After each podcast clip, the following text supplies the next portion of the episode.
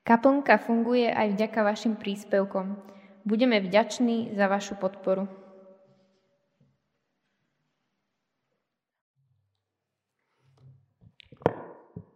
Čítanie z Evanielia podľa Matúša, druhá kapitola. Keď sa za čias kráľa Herodesa v judskom Betleheme narodil Ježiš, prišli do Jeruzalema mudrci z východu. Pýtali sa, kde je ten práve narodený židovský kráľ? Videli sme totiž na východe jeho hviezdu a prišli sme sa mu pokloniť. Keď to počul kráľ Herodes, rozrušil sa a s ním celý Jeruzalém. Zvolal všetkých veľkňazov a zákonníkov ľudu a vypitoval sa ich, kde sa má narodiť Mesiáš. Odpovedali mu, v judskom Betleheme. Tak je to napísané proroka. A ty, Betlehem, v judskej krajine, vôbec nie si najmenší medzi judskými poprednými mestami, lebo z teba vyjde vodca, ktorý bude pastierom môjho ľudu Izraela. Vtedy Herodes zavolal potajomky mudrcov a dôkladne sa ich vypitoval, kedy sa im zjavila hviezda. Poslal ich do Betlehema a povedal im, chodte, podrobne zistite všetko o tom dieťati. Keď ho nájdete, oznámte mi to, aby som sa aj ja išiel pokloniť. Oni vypočuli kráľa a odišli. Nahľa hviezda, ktorú videli na východe, išla pred nimi. Až zastala nad miestom, kde bolo dieťatko. Keď uvideli hviezdu, naplnila ich veľmi veľká radosť. Vošli do domu, uvideli dieťatko a jeho matku Máriu. Padli na zem, kláňali sa mu. Otvorili svoje klenotnice a obetovali mu dary. Zlato, kadidlo a mírhu.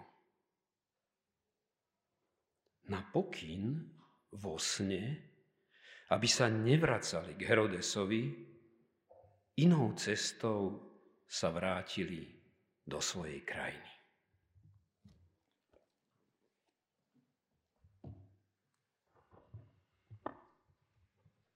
Keby sa Vianočný príbeh odohral dnes, Jozef s tehotnou Máriou by zrejme do Betlehema dorazili na rozheganom autobuse. Narazili by na betonové zátarasy a ozbrojencov so samopalmi. Perskí mudrci by prileteli medzinárodným letom do Tel Avivu. Pohyb hviezdy by sledovali cez aplikáciu na iPhone. Vianoce 2023 sú za nami.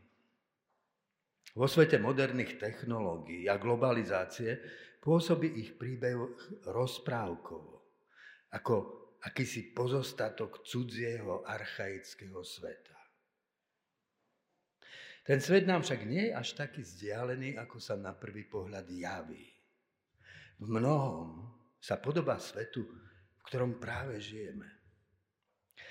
Rímska ríša v čase Evanielia bola tesne pred vrcholom. Po ňom nasledovalo obdobie úpadku a zánik. Aj stará Európa, zdá sa, je v kríze. Možno je už za svojim vrcholom. Čo bude nasledovať v rokoch, ktoré prídu? Aj rímska ríša predstavovala istú formu globalizácie a multikulturalizmu. Hlavnou Stratégiou expanzívnej politiky Ríma bol Pax Romanum, teda rímsky mier. Riadil sa jednoduchou pluralistickou zásadou. Božstva podmanených národov boli zaradené do rímskeho panteónu. Židovský národ začlenenie monoteistického boha do panteónu božstiev z princípu odmietal a tak bol v trvalom spore s helenskou kultúrou. Tá globalizácia bola zabezpečená aj ďalším rozmerom. Ríša bola prepojená cestami. Odtiaľ aj to príslovie všetky cesty vedú do Ríma. Prepájal ju aj spoločný jazyk, tzv. kojné, jednoduchá verzia gréčtiny pre všetkých. Podobne ako je dnes globálny svet prepojený cez Simple English. Kultúra tej doby bola poznačená hlbokým skepticizmom. Tradičný náboženský kult sa vyprázdnil. Zostala z neho iba vonkajšia forma. Na jeho miesto nastúpil kult cisárov. Politika čoraz viac nadobudala charakter náboženstva. Cisárom sa začali pripisovať atribúty božstva. Duchovnú prázdnotu zaplnili najrozmanitejšie orientálne kulty mágia, ezoterika, mystéria a rôzne formy gnózy. Podobný rozmach populárnej ezoteriky je vlastný aj našej kultúre. Typickou črtou helenskej kultúry bol i hedonizmus, sprevádzaný sexuálnou neviazanosťou a rozvratom rodiny. Začiatok príbehu Evanielia spada do obdobia vlády prvého z rímskych cisárov Oktaviána. Sám Oktavianus sa označoval za otca vlasti. Senát mu k menu Octavianus pripojil označenie Augustus Divi Filus, vznešený syn Boží. Bol úspešným vládcom. Jeho reformy priniesli stabilitu a mier. Veril, že jeho vládou začal nový vek blaženosti a harmónie. Príbeh o narodení Božieho syna v neznámej rodine, kde si na periférii rímskej ríše, vyznieva v tomto kontexte neobyčajne trúfalo. Nie Octavianus, ale akýsi Ježiš je označený za Božieho syna nie Oktaviánom, ale Ježišom začína nový vek. Uplynulo 2000 rokov. Octavianus je kapitolou v knihe dejepisu. Ježiš je však aktuálny aj v dnešnom svete. Milióny dodnes veria, že on je Boží syn. Nový letopočet, teda nový vek, sa nepočíta od Oktaviána, počíta sa od Krista. Vstúpme teda do toho sveta, takého vzdialeného i blízkeho zároveň. Nechajme sa doň uviesť troma typmi postav. Tým prvým typom je Herodes Veľký, reprezentant rímskej moci. Herodes je typom človeka, ktorý o živote nepremýšľa v perspektíve Božej väčšnosti. Hľadá ho výlučne vo vnútri tohto sveta. A v tom sa úplne podobá dnešnému sekulárnemu človeku. Druhým typom sú veľkňazi a zákonníci, reprezentanti monoteistického náboženstva. Tí predstavujú konzervatívny princíp. Podobajú sa dnešným predstaviteľom organizovaných náboženstiev. Tretím typom sú mágovia, reprezentanti astrológie a ezoterickej múdrosti. Môžeme v nich uvidieť dnešných duchovných hľadačov najrozmanitejšieho typu. Kto bol Herodes? Bol panovníkom Palestíny Tí, ktorí mal vládnuť, ho však za panovníka nikdy neuznali. Nebol totiž Hebrejom, pochádzal z Idumej. Herodes sa volá veľký. Chcel po sebe zanechať veľké dielo hodné zapamätania. Zveladil Palestínu i Samáriu, vybudoval divadla a kúpele, obnovil Šalamúnov chrám a dal mu svoje meno, Herodesov chrám. Herodes bol veľký i svojou krutosťou. Aby získal priazeň Židov, zosobášil sa s dcérou veľkňaza. Pre istotu však neskôr nechal členov veľkňazskej rodiny vyvraždiť. Medzi nimi i svoju manželku a synov. Augustus údajne o Herodesovi povedal, že by bol radšej Herodesovou sviňou, než Herodesovým synom. Herodes je dodnes známa postava. Nie však pre svoje diela, ale pre vraždenie betlehemských detí. Boha Herodes nepotreboval. Boh mu prekážal. Vrhal by tieň na jeho veľkosť. Predstieranú zbožnosť však používal ako politický nástroj. Jozefus Flavius zaznamenal takéto Herodesové vyhlásenie. Chcem sa čo najzbožnejšie Bohu odvďačiť za požehnanie, ktoré som od Neho dostal. Jemu, ktorý mi zveril kráľovstvo. Odvďačiť sa chcem tým, že vybudujeme Jeho chrám tak dokonalo, ako len dokážem. Vidíte, používanie náboženstva na politické ciele nie je také nové, ako by sa možno zdalo. Podobný bol i Herodesov vzťah k pravde. Zaujímala ho iba ako nástroj moci. Keď sa ho mágovia pýtali na hviezdu a na narodenie židovského kráľa zbystril pozornosť. Samozrejme, bol predsa židovským kráľom. Radil sa s veľkňazmi a znalcami písma. Potom mágov požiadal, aby mu o dieťatku podali podrobnú informáciu.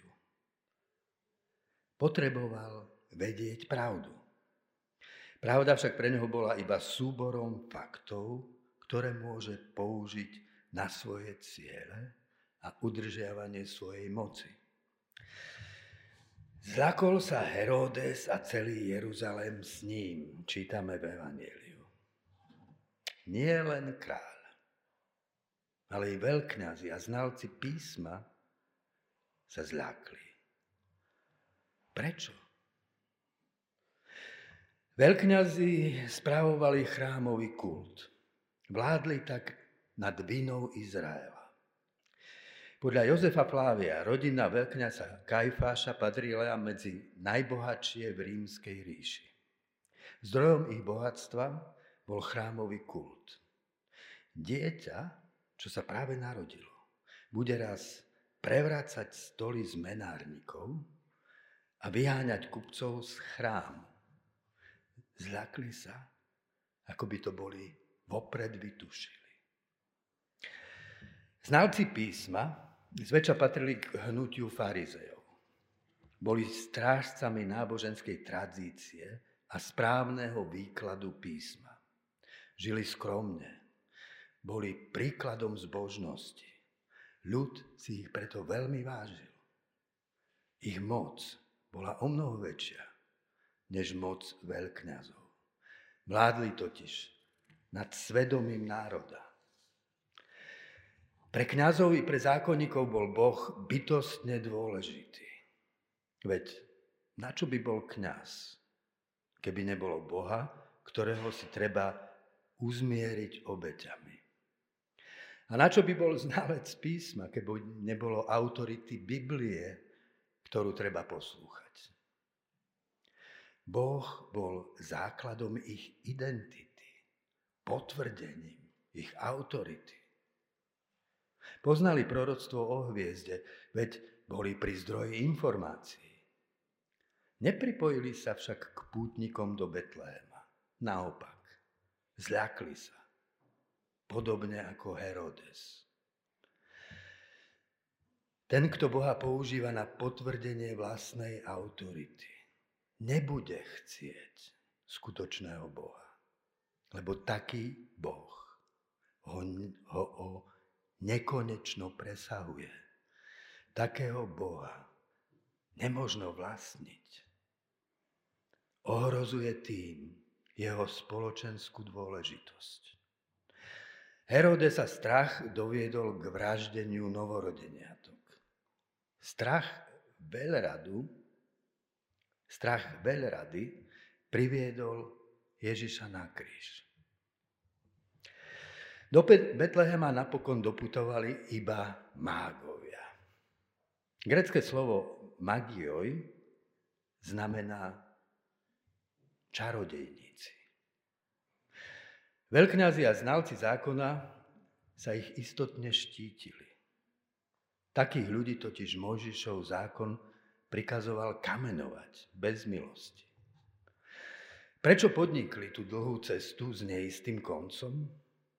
Opustili svoje vládárske postavenie i bezpečie domova a vydali sa za hviezdou do cudziny, v ktorej neznamenali vôbec nič.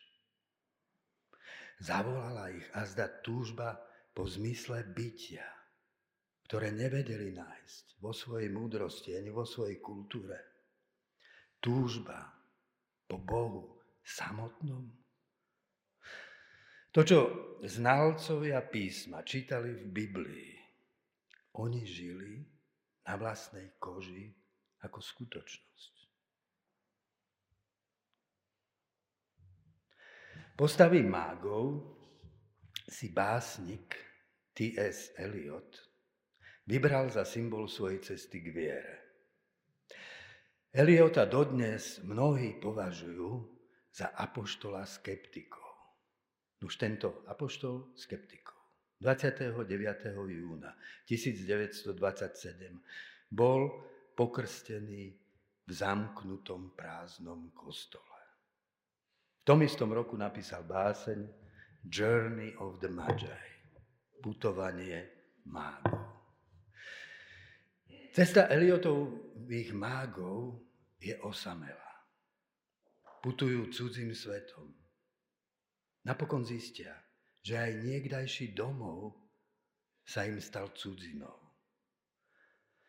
Vrátili sme sa do svojich krajín, do svojich kráľovstiev, no nenašli sme pokoj v obvyklých povinnostiach medzi cudzími ľuďmi, držiacimi sa svojich bohov.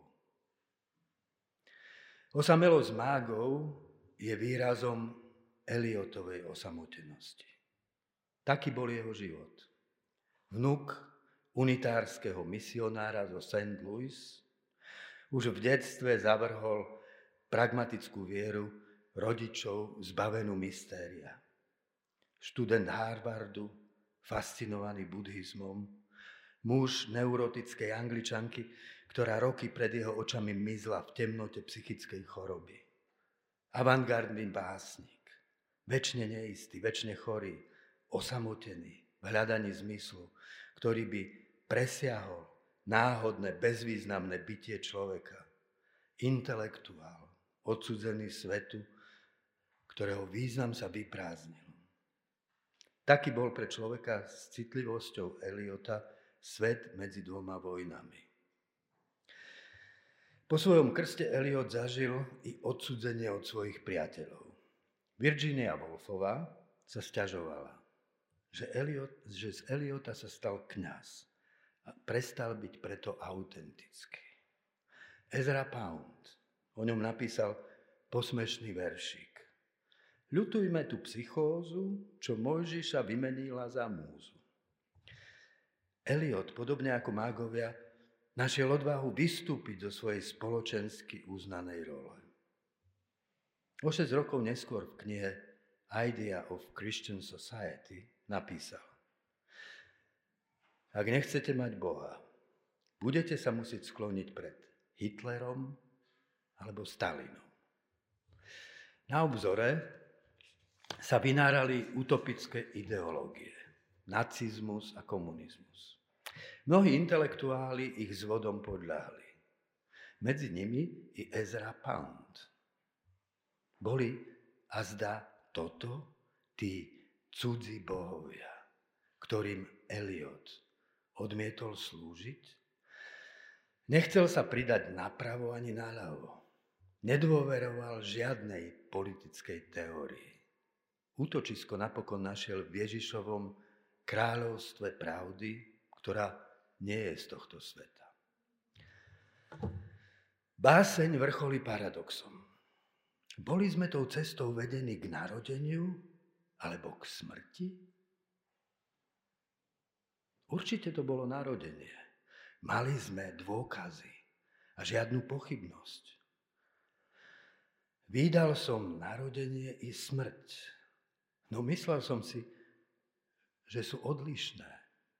Toto narodenie však bolo pre nás ťažkou, trpkou agóniou, ako smrť. Naša smrť. Ako by sme tu počuli Ježišove slova. Ak pšeničné zrnko neodumrie, zostane samo. No ak odumrie, prinesie nový život. Skúsenosť nového života v Bohu Eliot prežíval ako narodenie. To narodenie malo však pre neho príchuť smrti. Eliotová viera sa zrodila z temnoty radikálneho skepticizmu. Pár mesiacov pred svojim krstom v eseji o Bertrandovi Russellovi napísal. Pán Russell verí, že keď zomrie, zhnie. Ja sa s takouto istotou nedokážem prihlásiť k žiadnemu presvedčeniu. Na Eliotovom náhrobku je vytesaný prvý a posledný verz jeho básne East Cooker. V mojom počiatku je môj koniec. V mojom konci je môj počiatok. Potreboval prísť až na svoj koniec, aby v Bohu našiel svoj začiatok. Virginii Wolfovej Eliot vysvetľoval zmysel modlitby takto. Ide o koncentráciu myšlienok a emócií na transcendentnú prítomnosť. Ponorený v modlitbe, človek býva tou prítomnosťou celkom pohltený. No práve takéto zahrnutie človeka bytím, ktorého presahuje. V ňom znovu zjednocuje rozbité vedomie samého seba. Mágovia napokon doputovali k cieľu. Čo nasledovalo? Klaňanie. Mudrci sa klaňajú dieťaťu. Ten, kto sa takto pokloní, sa v tom kláňaní sám stáva dieťaťom. Keď vianočné dieťa vyrastie, svojim učeníkom povie, ak sa neobrátite a nebudete ako deti, nevôjdete do Božieho kráľovstva. Kráľovstvo Vianočného Boha je teda kráľovstvom dieťaťa. Človek doň vstupuje tam, kde sám v sebe končí, aby odteraz v Bohu nachádzal väčší začiatok. Skláňa sa v úcte pred tým, o ktorého opiera základ svojej existencie. Už sa neklania sám sebe, ani ľudským idolom či kultúre, ktorá ho vytvára. Vystupuje zo seba a norí sa do mysle, ktorou je tu od počiatku myslený, do vôle, ktorá ho povolala k životu. V poklone Bohu prijíma svoje bytostné meno a sám sebe pohliadne do tváre.